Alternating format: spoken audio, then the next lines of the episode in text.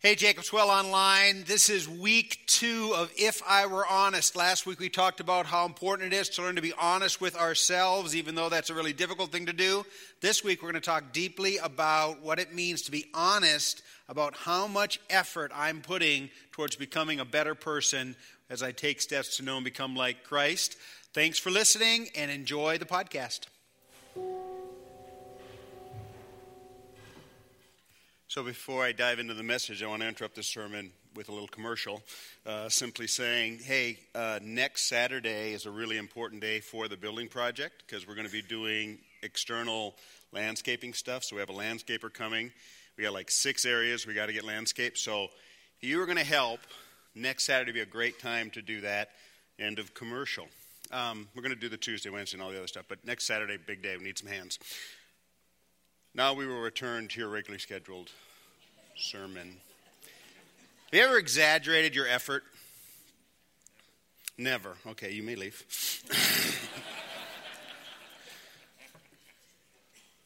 Mom, I can't find it. Have you looked in your room? Yes, I searched the whole thing. Go in, it's right on the bed. I studied and I studied and I studied, and I still got a bad grade. I studied, I crammed the night before and just kind of tanked it. Yeah, boss, I called that guy. I have been chasing him down. Called one time, left a message, didn't really do it. Have you ever exaggerated your effort? That is to say, convinced yourself that you have tried something, you've worked it, you have done it, and given yourself the excuse that because I tried it and it didn't work, I guess it doesn't work.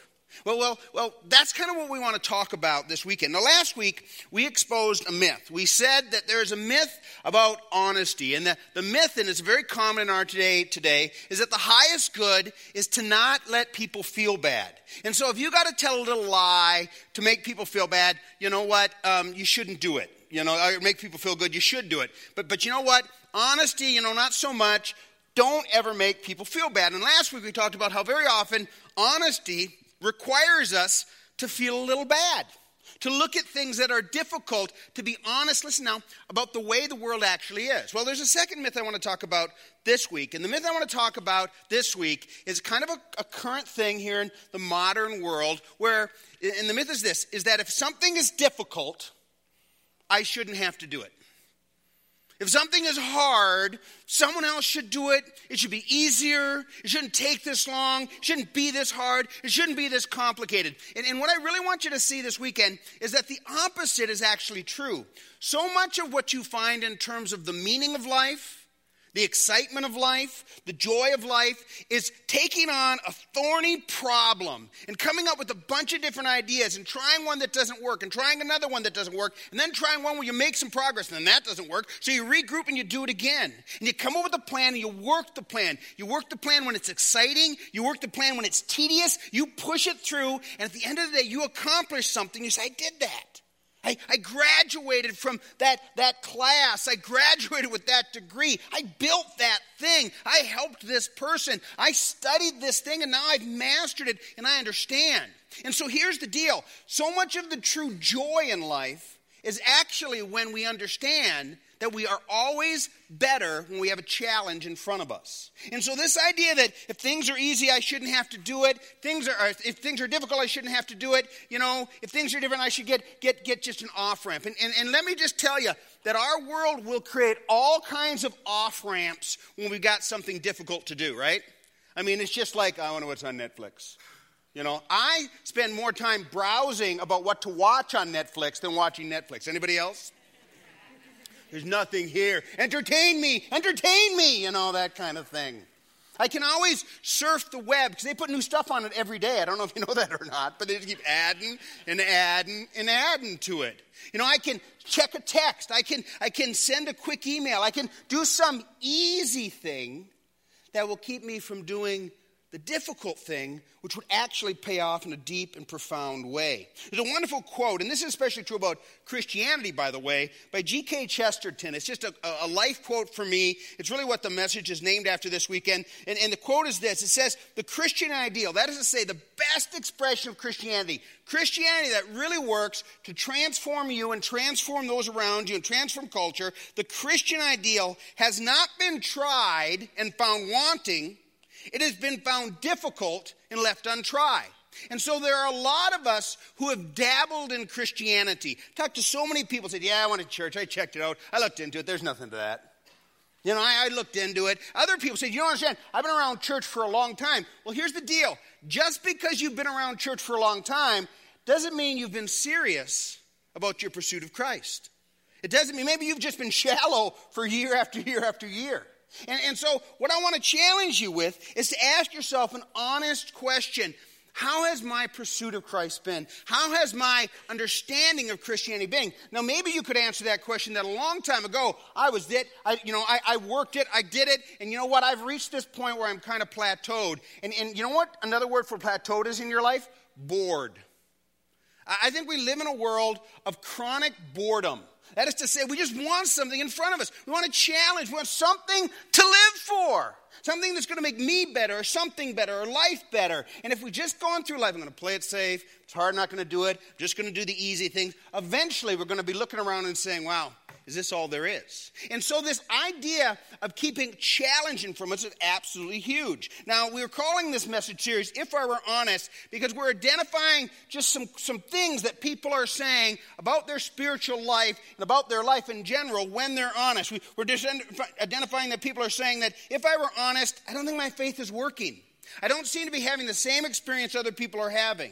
If I'm honest, I have serious doubts about some of these Christian beliefs that we hold. I just don't know how they reconcile with things I may be learning in the world, or things I, I, I'm seeing in the world, or things I'm learning at school. If I were honest, I have some big inconsistencies in my life. I do some things that are just not what we would call Christian, and I gotta, I gotta make sense of that. If I were honest, I don't have people with whom I feel close. Most people say, a majority of people say, I don't have a close friend. And if I were honest, I'm thinking about actually giving up on church. That I've been drifting for a long time. I feel plateaued, feel like I've been there, bought the t shirt, you know, and, you know, just not sure whether or not I'm going to keep doing this. See, this is the deal. And last week we dug into this deeply, and we said, what happens when you have a group of belief, things you believe, and then there's these huge inconsistencies in your life? it creates this thing called dissonance. And dissonance is a horrible way to live because it frees you up, and it, not frees you up, it freezes you up, and it, it, makes life just like there's a horrible sound in your, your, your ear, and you can't focus, and you can't go on. And, and many times, to its shame, the church has said, Ignore your dissonance. Ignore your doubts. Don't ask questions because if you have faith, you just power through and say, God, mystery, all that kind of stuff. Listen, and what we wanted you to see starting last week is that actually faith is engaging your doubts. It's listening to your dissonance. say, what if, what if I listen to that and undermines my faith? Well, that's the nature of faith, is it goes to scary places. It goes to challenging places. It asks questions. And what you're going to find is that people have been doing Christianity for like 2,000 years. There's actually a lot better answers to these questions than you think, but they don't come easy. They require some deep thinking and hard work. You might have to read a book as opposed to a blog post. You might have to have to do some actual digging in instead of the dangerous thing of just letting yourself drift. You see, this is the deal. Dissonance is a horrible way to live, but engaging the questions, not just on the fly, not a quick Google search, can help you in a profound way. Now, we said several things last week that just worth repeating. The big point last week is that the key to leading me is being honest with myself, even if it makes me feel bad. And that very often being honest with yourself at first goes, Oh, I hate that about me. Oh, that's an ugly thing. That's a hard thing. And, and how we're not going to get caught in the trap of loathing ourselves and hating ourselves and beating ourselves up. We're just going to be honest about the weaknesses, the struggles, the sins in our life. Then we're going to take some steps. We also said that not only is that the big point, but there's a big problem in that the hardest person for me to be honest with is myself. That we should not underestimate our ability to lie to ourselves. That's why we need other people. That's why we need the Word of God. That's why we need the Holy Spirit, so that we can make just we can just be uh, people who are honest because living a life that's dishonest puts you out of step with reality. And, and it creates all kinds of tensions. And, and we asked you and we asked ourselves to make these questions, uh, we had these commitments that we want to commit to say these three things that, that I will not lie to myself even when I feel bad. I'm not going to be the type of per I'm going to try to be the type of person with whom others can be honest because that's essential to community. That I want to people in my life who love God, love truth, love me. who will tell me things, and I want to be receptive to that. And the other thing is, I'm going to strive to be honest in my relationships. I'm going to do the hard work of figuring out, you know, what I can do in my relationship be honest. Some of you are saying, well, you don't understand. Some of my relationships, I can't be honest. Well, then you should probably distance yourself from those relationships. If you can't have honesty in a relationship, or work really hard to engage in and say, what are we going to do in this relationship to become more honest, become more open, to talk about difficult things? so we can grow past us. And so, again, we're not going to fall into a trap of beating ourselves up. We're going to take the mature view, the adult view of being a growing person. Now, now this week, I want to say something to you in the spirit of what I just said that's probably going to make you feel bad at first. Welcome to Jacob's Well. kind of what we do. You know, I just bring stuff up. We're just talking about stuff, right? You know? And, and here's the deal, though. But if you get past the initial, there is so much hope in what I want to share with you. Oh my goodness, it could change everything. And, and so this is the thing I want you to understand about about effort and about telling yourself the truth. So this is just blinding flash of the obvious. You ready? I have participated in every bad decision I've ever made. Can I get an amen? That's right. It's just obviously true. I mean, it doesn't matter if you're financial or your relationship or you're spiritual. It's a big thing or a little thing. The one common denominator in every bad decision that you've made is you. And the bad decisions I've made, the thing is me. And so we're all in this kind of boat that has to say, huh, my life is kind of what I made it. My situation. Now, some of you are going to jump, oh, you don't understand this happened and they said this and they did this. And listen, there may be a lot of truth to that. And I'm your pastor. I know what goes on in a lot of your lives. I know there's a lot of truth to that. But listen, if you focus on what you didn't have and what you didn't get and what they did and this bad thing, some really dark stuff that happened, then you slip into this place of being a victim. And you, and you then say, because I'm a victim, I either need someone to come and save me or I need someone to come and, and dance in here and, and save the, the day or say something great. And what it keeps you from doing is taking responsibility for your life. Because at the end of the day, you are responsible for your life. And you are responsible for your growth. You are responsible. That's what we mean here at Jacob's Well. We talk about these five commitments. One of them is grow. And, and who's responsible to cause you to go? Well, you are. Now, you have the help of the Holy Spirit. I'm not talking about just bootstraps, relying on yourself. I'm talking about doing the things you need to do to engage God and the Scriptures and the Holy Spirit and healthy patterns of living in relationship. And listen, it doesn't matter how you feel about that. It doesn't matter whether you want it to be different. It doesn't matter if your vision is for someone to ride in and to save your day. At the end of the day, you've got to take responsibility for your life. Now, here's the good news about that, about decision making and choices. The decisions you made, even the good ones, the bad ones, but we're talking about the bad ones right now, were all uh, an indication of a pattern of thinking that led to a pattern of behavior. And, and when you have a pattern of thinking and a pattern behavior, it's going to lead where that thinking and that behavior is going to lead. Again, doesn't matter how you feel about that. Doesn't matter if you wished it was going to lead someplace else. Doesn't matter if you know you were going to pair yourself to others where they did and they got away with it. it. It's not as good in their life as it looks. It just doesn't matter. But here's the good news about that. If your pattern of thinking, your pattern of behavior led you to a bad place, listen now if you change your pattern of thinking and your pattern of behavior, you're going to go someplace else. And so, if your pattern of thinking gets in line with God and the Spirit and righteousness, what the Bible calls righteousness, it's not a word we talk about enough. Righteousness means I'm doing the right things. I'm thinking the right way. It's leading to a good place. I'm overcoming challenges. I go through suffering different, differently. When, when I change my thinking and my behavior, it leads me to a different place. It leads me to a place that, that can be so much better. But what starts with us saying, you know what? I'm not going to embrace the victim thing. You know what? I'm going to take responsibility for my life and I'm going to engage in this thing and I'm going to seriously talk about my effort. Now, the passage of scripture I want to show you that, that really blows this up, that really kind of uh, helps us understand, is a passage from a book of the Bible called the book of Hebrews. Now, two things important about the book of Hebrews before we look at the text. The first is simply this Hebrews is hard, it's just hard. I remember in seminary, we had to translate Hebrew into the Greek language. It's even hard for that. Greek is hard to start with, but then you do Hebrews, and it's like weird words. It's, it's obscure vocabulary, complex sentences. And then you look at the content of the book of Hebrews, you have to understand all kinds of things from the Old Testament and the New Testament. You need so much background information that it's hard. So Hebrews is kind of the deep end of the pool in terms of the Bible. Okay? But here's the thing I want to say again just because something's hard doesn't mean you shouldn't have to do it. It's worth the effort. The truths, the glory, the beauty, the way so much of the, the conflicts you may be feeling about Christianity come together in a book like Hebrews. Oh man, it's glorious. But it requires some work. And it's not the kind of work someone else can do for you. It's not the kind of work you're going to find in a quick Google search.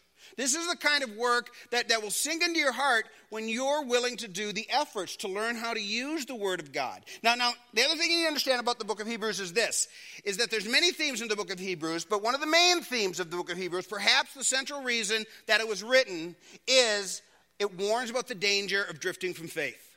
It warns about something called apostasy, falling away. That at one point my faith was alive, it was amazing, but I reached this plateau and then I got bored. And then I convinced myself that I saw all that there was there.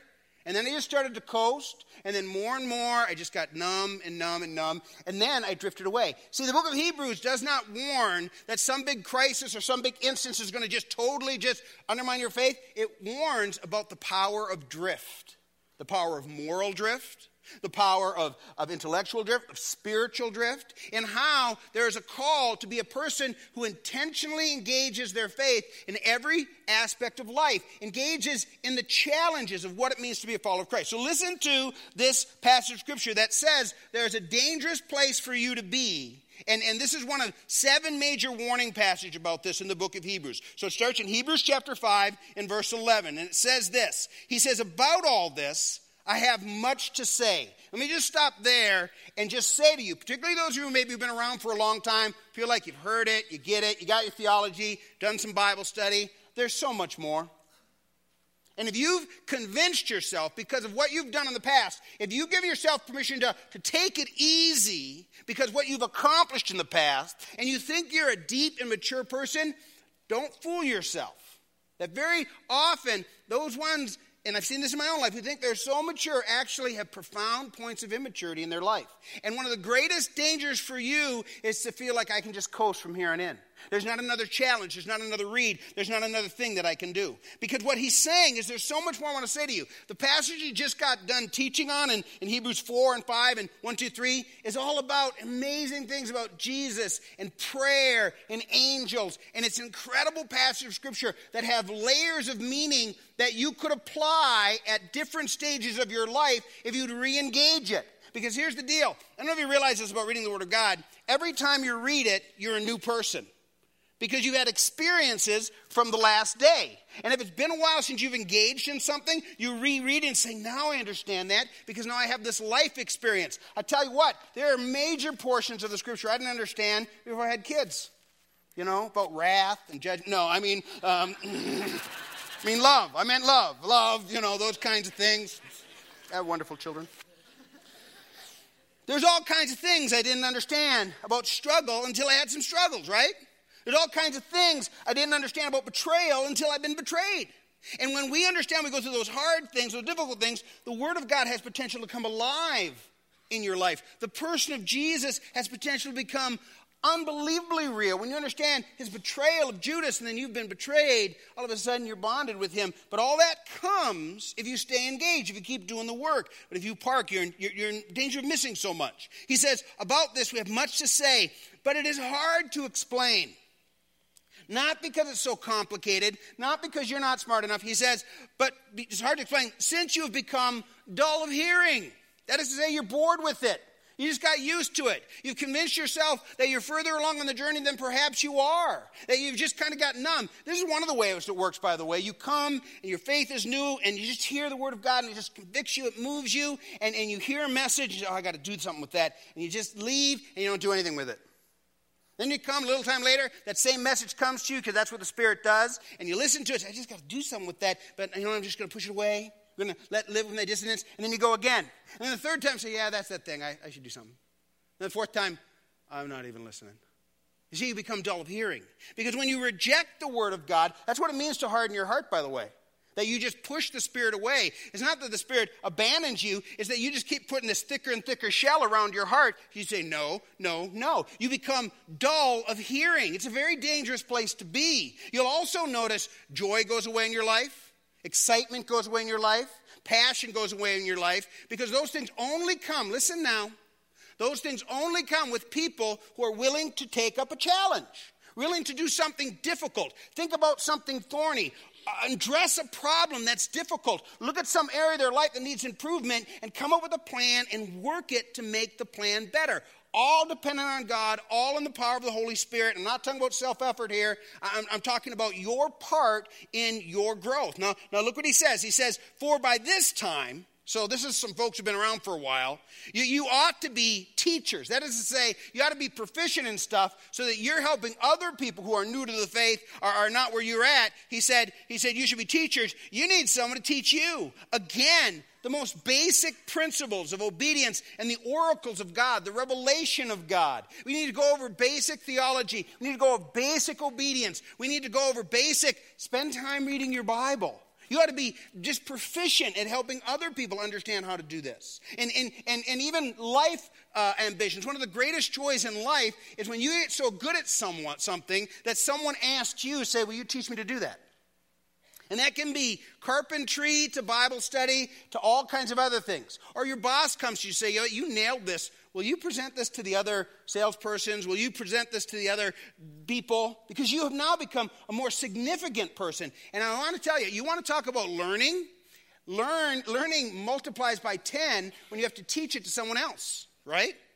It's a joy. It makes life rich. It makes life fulfilling. It gives you meaning in your life. You're making other things better. He said, by this time, you should be experiencing that. That's some what you're missing out. But you keep taking the easy path. You keep, keep not doing the, the difficult things that you must do. He said, for this time, you ought to be teachers, yet you need someone to teach you the oil of God. He says this, he said, you need milk, not solid food. Now, that's a reference to a newborn baby who lives on milk. He says, You're still, you know, just basic. You're still getting your, your, your nourishment from someone else. You should be growing up so you can eat food. You can take in more significant stuff and, and you can start discerning what you want to eat and all those kinds of things like that. He says, But you're just, you're on milk. He look at verse 13. He says, For everyone who lives on milk, look at this what he says. Such a profound scripture. The people who just live on milk, just take the basics and don't, don't do the hard work of growing and maturing, is unskilled in the word from God that leads to righteousness. That is to say, they have not learned to take this or sermons or prompting from the Holy Spirit and translate them into a new way of thinking and a new way of behaving that leads to different results. You know, you are only, listen, you may know, you have memorized this entire book. Maybe you know the stories in it, maybe you're super familiar with it. But until this book changes your life, it's of no benefit. Until this book leads you to telling the truth more, doing things right, living righteously or rightly, until it changes the way you look at relationships and teaches you to forgive and teaches you the hard work of loving one another, well, then actually, there's a point where it actually becomes negative for you. Because if all you do is know what's in this book, you become a Pharisee, you become puffed up, and then you become a different kind of track that Hebrews warns about someone who is full of knowledge but denies the power therein the power of transformation. And so when you understand the purpose of this book is to change me, that I might be a person who brings change to others, it becomes powerful. But when we're just in the, the shallow end of the pool, we won't do the difficult things, we, we are described as unskilled in the words of righteousness. We haven't learned how to bring positive change to our life in this world. This is because since we're a child, so he's basically saying, spiritually speaking, unless change is taking place in your life, you're immature, you're a child, you're an infant. A big baby is what the Greek word says. So he's being a little offensive here. It's not him, it's not me, it's him. So, so verse 14, he goes on to say, but solid food, deep stuff, profound questions, a hard work, again, of seeing a problem, making a plan, working the plan, following it through when it's exciting and when it's bored. That is a lost art. To stick with something when it's tedious when it's bored, when it's difficult. That, that is, by the way, when character is born. That is, where, that is where dignity is born. To stick with something difficult and bring it to completion, oh my goodness. That, that's when at the end you look at it, you say, look what this is, it's awesome. Look what I did. He said, Now that's, that's solid food for the mature. My, my brother's a carpenter. He's a gifted carpenter. And I love when he shows me something he, he built a, a, a, a hope chest or uh, an inlaid seat in a window. He will go over to it and he will just rub his hand over it. And he will just look and say, He did this, and, and I did these little connection points. He's got a word for it. I don't know. I'm not good at that. But he is. And he just, he, you can see, he takes pride in it. There's dignity. This is something I have created. It's not a yucky, nasty kind of pride. It is a dignity because he knows what it cost him to do that.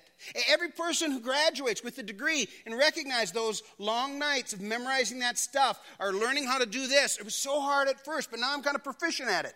The person who gets the promotion because they stuck with the difficult task and they made more calls than everybody else and, and they stayed later and they did some stuff and get that promotion, there's a dignity in that. And, and when we understand that, that that is what it means to be mature, that's solid food. The person who takes time to approach the Word of God. They go to RightNow Media, or they join a group, or they get a devotion, and, and week after week, they study the Word of God to such a point that it starts becoming who they are. Not just something they know, but the Word of God starts living in them, just as an incredible thing. He says that kind of solid food is for the mature. Look at this. For those who have their power of discernment trained by constant practice. You see the power in that, that little phrase. All the prepositional phrases are just so incredibly powerful. He says, he says again, for, for those who have been have their powers of discernment. What's power of discernment? The ability to know the right thing to do, the wrong thing to do. The, the thing that comes through struggle and experience and just becoming a more significant thing. That's the power of discernment. It's trained by constant practice. Constant practice to distinguish good from evil. This is a good way, this is a bad way. This is why when your kids are little and they hadn't figured it out yet, you just seem, particularly as dads, like you can do anything. My dad can change the tire on a car. Why? Why can dad do that? Well, because once he had a flat tire and didn't know how to do it and he had to figure that out. Right? My, my, dad, my dad knows the answers to all these questions. Well, why? Because he's got some experience and life experience. And, and right now it just seems this incredible thing. And, and that's the deal. He seems so mature. He seems because he took this thing of, of, of, of going through life with character, doing difficult things, doing difficult challenges, and, and mastered things that now doesn't even realize they've mastered. You know, understands how to balance a checkbook and understands how to make a budget and understands the discipline, by the way, that that takes and financial responsibility and that's just hard work. But mature people do the character work to make that happen in the most wonderful wonderful way. It's so look at the last verse. He says therefore therefore because of what i've just said let us leave behind the basics of christ. We've got that going over it and over again and let's go on to growing up to maturity. Let's go on to say you know what? What are the hard things i must do in my life so that I can make progress in life. And that may be a spiritual question, maybe a professional question, maybe education question, might be a relational question, maybe something that the Spirit of God is prompting on you says, This is a season we're going to work on this hard thing in your life. Might be a health question. Might be something that you're doing. And, th- and what you're going to find is to have the courage to be honest about it and then have the, the, the, determination to work hard at it, this creates a focus in your life. It creates an energy in your life. It creates just a joy in your life. There's something wonderful about having a challenge in front of you that you're working on, that you're thinking about. And, and I tell you what, there is a dignity, an honor that, that is part of the human person when you accomplish something that cost you something. And if you bought this myth of our culture that everything should be easy, everything should be Google easy, you know, just look it up, someone else has done the work, I'm going to get them, just assume they know what they're talking about. Instead of doing my own hard work, oh my gosh, you're missing what life is. And don't be surprised if you get discouraged, bored, uninterested. I mean, it can actually lead to despair. That what is life all about? So much of life is about the growth uh, the growth of your, your person, and, and it's a wonderful thing. You know, it, what we're really talking about is a biblical concept that starts, it's mentioned in the very earliest part of the Bible, middle part, Jesus said it, Old New Testament folks say it. it. It's just all over. And this is the biblical principle. You've heard it before, right? Be not deceived. That's how it starts when Jesus said it. Be not deceived. Whatsoever a man soweth, he will reapeth. So let me say it on King James. Let me say it so you understand it.